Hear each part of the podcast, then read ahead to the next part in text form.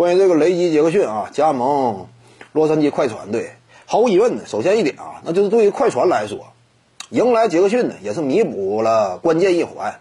这支球队以往呢，我们认为啊，他们很明显欠缺的一点，那就是核心持球人这样一种掌控能力。因为毕竟，无论是保罗·乔治还是莱昂纳德，他俩纵观之前的生涯履历来看，并不是一个合格的球场指挥者。甚至纵观他俩整个职业生涯，也不夸张的讲，这一点是他俩的明显短板。虽然说本赛季呢有了一定程度的提高，但这种提高的幅度是否足以支撑整支球队流畅的运行进攻体系啊？这个也是个问号。尤其考虑到一旦打到季后赛的话，他俩在这方面啊。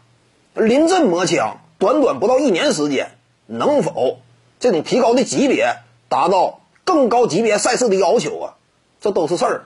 所以呢，在这种情况之下，雷吉·杰克逊这么一位呢，曾经也是有一定名气的联盟当中啊，在某支球队当中也扮演过真正核心主控的，甚至是这支球队最好的三名球员之一的雷吉·杰克逊加盟，怎么讲呢？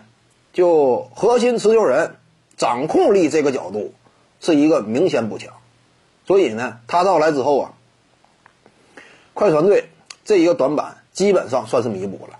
雷吉杰克逊好赖不济，这赛季啊，正常来讲，人家年薪是不低的，而且打出的呃战斗表现呢也不俗。之所以跟活塞队分道扬镳呢，呃，之所以被裁掉呢，也不完全是因为自己战斗力不足，这也跟活塞队整体的发展方向有一定的关系。所以呢，在所有这些。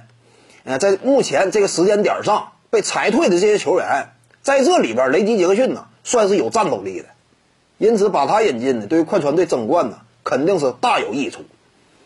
但是呢，话说回来啊，至于说谈什么大结局，那这就想多了。因为什么呢？如果说保罗·乔治他的伤病问题不得到彻底解决的话，如果说他的伤势出现了今后加重的情况的话，那光来一个雷吉·杰克逊也白费。